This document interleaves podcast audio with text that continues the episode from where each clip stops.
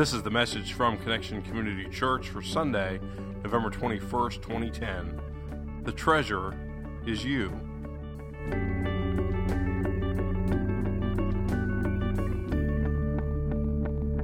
So, how about you? Would you uh, sell all that you had, if so doing, would get you a piece of property that you thought would make you rich, you, you know, take care of you financially for the rest of your days? Would you risk all that you had for the chance to be rich beyond your imagination? Well, uh, that's what we're going to be looking at this morning at a couple of parables in the scriptures that address this sort of thing. So, good morning again, Connection Church. My name is Carrie Jones, I'm Alan Jones. and we are two sinners who have been saved by the grace of our Lord and Savior Jesus Christ. Would you pray with us, please? God, we thank you for today. We thank you for the opportunity to praise and worship your name. And now open our hearts so that we might see your word in a new way and that we might be changed and transformed by it. We pray this in Jesus' name. Amen. And so we're taking a look in the Bible at a parable. It's Matthew chapter 13, if you have your Bibles, and we're focused on verses 44 through 46. Here's what Jesus is teaching his disciples. Here's what Jesus is teaching each one of us. The kingdom of heaven is like treasure hidden in a field. When a man found it, he hid it again. And then in his joy went and sold all he had and bought that field. Again, the kingdom of heaven is like a merchant looking for fine pearls. When he found one of great value, he went away and sold everything he had and bought it.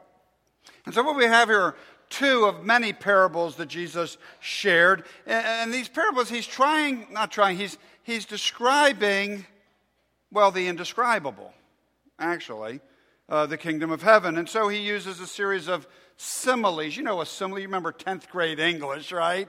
Simile, a comparison where you use like or as. And so, he says, the kingdom of heaven is like. And he's trying to connect it to something that we would understand because the kingdom of heaven, with our limited capacity, is beyond our understanding. So he tries to connect it to something in the everyday and hopefully connecting with those who are around him listening. In this case, he can, can, compares heaven to, on the one hand, a treasure, a hidden treasure, and then he also compares it to a pearl of great value. Okay, so let's take a look at the first thing. Let's look at the hidden treasure, which a man happens to find. He hides it again. Then he sells what he has in order to buy the field so that he can obtain the treasure. Now, finding a treasure in a hidden field may seem a little odd to us, but it wasn't odd back then. You see, back at the time this was written, they didn't have all this safe deposit boxes and these banks and vaults, but they often hid their treasures, their important things, underground. The thing is, there was often conflict and controversy around them and danger around them, so they might have to pull up stakes of their tents or whatever and get out of town quickly. And so they might end up leaving their treasure behind. Well, in this case, this man comes upon a treasure, and instead of pilfering the land, he purchases the land in order to legally obtain the treasure. Mm. And in the case of the pearl, the merchant is looking, the merchant is searching for fine pearls. Apparently, this guy is a, a pearl merchant in constant pursuit of the very best pearls. Now, the thing to realize here is that pearls, uh, through historically, um, have always been of great value. In fact, until recently, they were the most valuable gem, more, more valuable than diamonds, because a true pearl, not a man made pearl, but a, a real pearl, is a rare commodity. You know, a pearl is made by a, a piece of sand or something else getting in an oyster, and then the mucus, the oyster tries to protect itself, and that mucus, isn't that nasty? Nasty mucus builds up to create a, a, a, gem of a pearl. Isn't it awesome what God does? The ordinary for extraordinary. Absolutely. Things. And that's a whole other message about having something that uh, irritates you and how it can turn into something that's gem like. But that's for another day. Oh, that was good, Al. That's for another day. So be prepared. It's come. But anyway, but so these, these pearls have high value, and then this guy, he, uh, he finds one of great value. In fact, it must be really, really high value because he's willing to sell everything. I mean, everything for this one solitary pearl. Now, put yourself in this guy's place. Think about this. Can you imagine being willing to sell everything your house, your car, your furniture, all of your stuff for that one pearl? Think about this. Think about going home and telling your spouse what you just did. And I don't know, I just, it's me, but I think I'm, I'm, always thinking it's the guys going home and telling their wives. It's just how the world works here. You guys, you know, honey, I got good news and bad news. The good news is I got the greatest pearl in the world. What's the bad news? Uh, well, you can say goodbye to everything you've ever known. yeah, typical guy stuff. Anyway, so um, I had to give it all up. But that, you know, this pearl has got to be just awesome, awesome value in order for this guy to be willing to give it all up for that. Okay, so many of us have heard this parable, these sets of parables before. We've heard about the treasure and the pearl, and it seems pretty straightforward. Some of the other parables that Jesus teaches about really have a lot more to it, but these are just two ver yeah 44 to 46 verses okay uh, verse 44 to 46 that's and three. yeah three three yeah that's it okay Two so, parables, three verses. Okay. The disciples apparently understand the parables, so Jesus doesn't need to elaborate. Not a lot of explanation needed here. Yeah, basically, it comes down to this the kingdom of heaven is like uh, a uh, hidden treasure, a great treasure, and like a pearl of great value. So, in fact, uh, those that understand what a treasure is, it's about, you know, if, if you realize what a treasure would be there, then how great its value, then you'd be willing to give everything up to pursue it, to be part of it, to live it. I, I guess um, that's, you know, like this whole idea of being sold out for God. That's kind of the typical understanding of this, that, you know, this treasure of heaven is so great that we'd give it all up for that treasure. You know, um, we've given all we've got for the relationship to be with Christ, being with God in God's heaven. In the kingdom of heaven is so great that we'll just whatever it takes, we'll give it up for that thing. Okay, so that's how we've kind of typically and traditionally understood these parables of hidden treasure and great pearl. Now, we read commentaries in preparation for today, and basically they look at them the same way basic, straightforward, and easy to understand. But we're going to take all this and we're going to go on a journey and look at this parable, these parables, in a different way. Think about this. If you and I are the one who finds the treasure, then it stands to reason that we just kind of stumble upon it. We just happen upon it. In other words, we could have just as easily missed it. Now, understanding the parable in this way brings us to the conclusion that our connection to the kingdom of heaven could be purely circumstantial or coincidental or merely by chance. We could have missed out on this treasure, missed out on the kingdom if we understand the parable in this way. And so when we think about it in that way, that really doesn't connect with what we know or who we know of the character of God.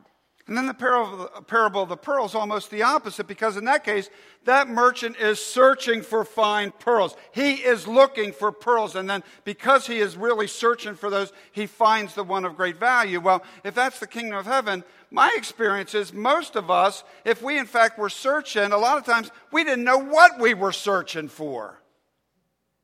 How often somebody said, you know, I feel, I don't know, I feel like a hole. I, and in fact, oftentimes we try to fill it up with other things, don't we? We've preached about that many times. We try to fill it up with worldly things, this hole in our soul. So, in fact, is we don't know what we're looking for, and then somehow God comes to us and lets us know.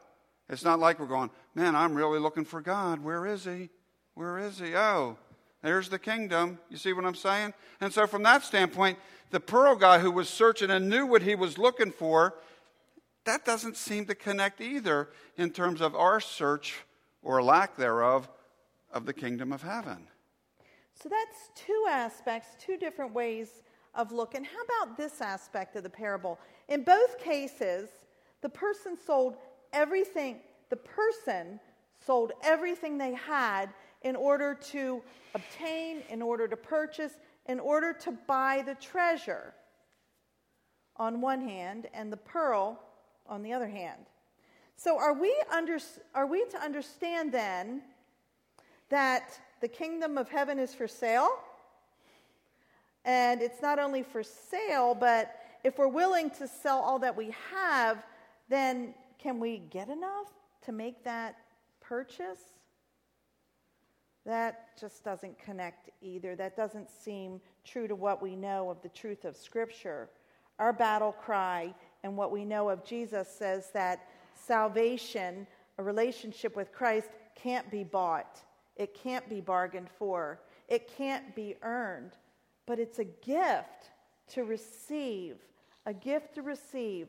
Jesus wants to come into our lives, and we don't have to do anything except just receive the gift of the relationship. Okay, so let's put a, like a 180 degree spin on our typical traditional understanding of these parables. Of course, when we're working with Jesus, he always seems to always put a 180 uh, degree spin on things, turns everything upside down anyway. So look at check this new angle. What if what if the merchant in each parable you know, the buyer of the land, the one who found the hidden treasure, the one who bought the, uh, the pearl. What if that merchant isn't you or me? What if we're not that, the main character in this story? Um, then the question is, who would it be? Well, we're talking about kingdom of heaven. There's us. Who else could it be? It's kind of not other money, other choices, right? So let's just say for a second that that, that God then is the one who is the merchant, uh, finds the hidden treasure, and the one who finds the pearl of great value and purchases it. It's God's self that does that. Now, all of a sudden, these parables take on a whole different meaning, don't they? Okay, so stay with us here. If God, if God is the merchant, then what do the hidden treasure and the great pearl represent? What in the world is God doing purchasing these things and with what? Well, consider this. Think about what if the hidden treasure, what if the great pearl represents you? represents you. You. You. What if the hidden treasure and the great pearl represents you, that you are the treasure? Now we see that the God of creation, the God of the cosmos, the God who blew life into humans, willing to sell it all in order to purchase you, to obtain you, to acquire you. Wow. What if you're the hidden treasure? What if you're the great pearl? What if you are so valuable to God that the God in heaven would do anything it takes to keep you? What if you're the treasure?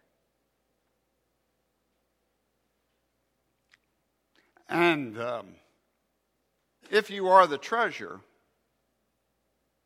then what is God willing to part with in order to get you, to acquire you, to, to, to, to purchase you back, so to speak, to redeem you?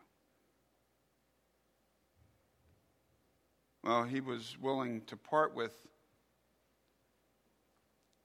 everything, including his own son. Jesus the Christ, the one and only Son. That's how valuable you are. That's how valuable we are. That He's willing to, in effect, give it all to bring us back, to purchase us, to redeem us from the throes of sin and death.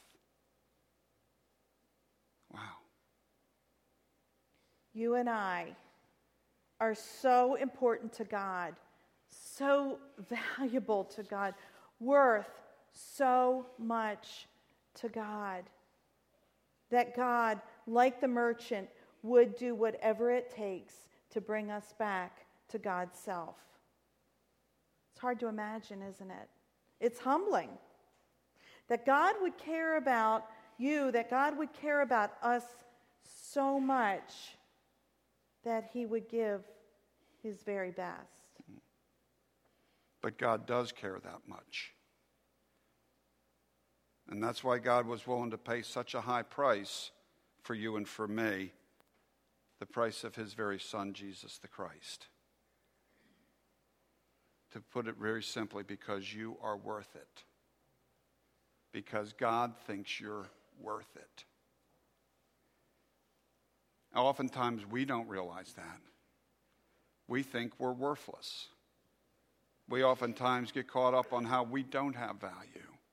All too often, we focus on what we aren't rather than on what we are. We, uh, we focus on our lack of value and how we're less than what we ought to be. But the thing is, it really doesn't matter in God's eyes what we think of ourselves because that doesn't change God's perception of our worth and our value. Because God thinks you are a treasure and that you're worth a great, great deal. And one of our greatest challenges together is, is to try to see ourselves the way God sees us as, as treasures. Now, not in some self centered, conceited way, that to be puffed up about ourselves isn't what we're talking about, but in a way that celebrates how God made you, fearfully and wonderfully made, and that celebrates what God is doing in and through you. Just think about how your life would be different if you were able to see yourself as God sees you. Wow. And that you were able to really understand and realize the treasure you are to God. Mm. on the other hand, it's always important to remember this that if God treasures you so much, God also treasures those around you as much as he treasures you. Because, you know, we're, he sees us all with that same value, that same worth. You know, I've, I've shared this before. If, if God had a refrigerator, it'd be a big one, but if God had a refrigerator, you know, on our kids, we have important pictures on our refrigerator. You know, he'd have a picture of every one of his kids. So that means your picture and mine, and about six billion other pictures would be on the. That's a big honking refrigerator, isn't it? That's a lot of refrigerator, but that's a lot of pictures. And not just the six billion, but those who've gone before and those who are yet to come. He'd have those pictures on there because those are important. You're important to God. And, you know, if, if, if, if each of us is that important to God, we need to recognize shouldn't each of us be important to each other as well? I was in the, in the hospital this week, and um, just to go off, off topic just for a second here, I, this was just an absolutely incredible day in the hospital because I had three visits. My first visit was with, I got to hold a baby a, a fairly newborn, had to go in, it was a little dehydrated. So I got to hold a brand, fairly brand new baby. Uh, another fellow just had some surgery. And then my third visit, I got there just after uh, a woman's um, mother had passed away. Uh, you know, kind of this whole circle of life, you know, from uh, holding the birth to uh, hugging a woman who just lost her mom. Wow. But in the hallway between these events, I was thinking about our message for today. I'm thinking, okay, let's try to look at these people not just as people going down a hallway in a hospital. Let me try and look at them with God's eyes. Let me tell you, if you've never done that, try it. In other words, try to look at each one as someone of value, not just a guy or a gal walking down the hallway, but someone in God's estimation who has great worth. Each one is a treasure in God's eyes. You, I'll tell you what, it's a whole different way of looking at the world. I'd encourage you to try it. It's unbelievable. Unbelievable. Yeah. Because it just reminds us that if, if, if I'm a treasure, everyone else is a treasure as well, and I need to remember that. Finally, if God places such great value on us, mere human beings, flawed, wouldn't it just follow that we would place the greatest value on God? If we are the treasure in God's eyes, then where should the treasure in our eyes be? Well, it's the one, the Holy One. We talk about Jesus being our friend. Let me tell you something. God is God. Jesus isn't just our homeboy. You know, He is the Savior of the world. It's not a casual thing. We should be in awe and reverence of the one who climbed up on the cross, shed his blood, died, and then rose again for every single person on this planet. And he did that because he wanted you to know that you're worth it. And that God treasures you and loves you beyond what any one of us can ever fathom. Our greatest treasure is our relationship with Christ. Our greatest treasure is the gift of the Holy Trinity God the Father, Jesus Christ, his Son, and the Holy Spirit. So I'm going to encourage you to take some time this last song, prayerful time. You can take up the steps, you can back in the corner if you like to pray with somebody, right at your seat. And just connect with God and help God, ask God to help you realize what, the, what a treasure you are yourself. Ask Him to help you remember what a treasure those around you are and help him, you to remember just what a treasure God is Father, Son, Holy Spirit. Above all, remember this the kingdom of heaven is like a treasure hidden in a field, and the treasure is you. Let's pray. Holy, holy God. Mm. Thank you. Praise you. Please help us to realize that not with conceit, but with humble humbleness of heart that, that, that you think we're worth something. Wow, we're a treasure in your eyes, such that you're willing to give your only Son that we might live through eternity with you. We praise you, we glorify you, and, and I pray that each one here will be touched by your Holy Spirit today in some way and realize the treasure themselves, those around, and the treasure of Jesus Christ. It's in his name and the power of your Holy Spirit we pray. Amen. Thank you for taking part in sharing the message for this week. For more information about Connection Community Church, please visit our website at www.connectioncc.org. You can also reach our church offices at 302 378 7692. Connection Community Church, connecting people with Jesus and the life that He offers.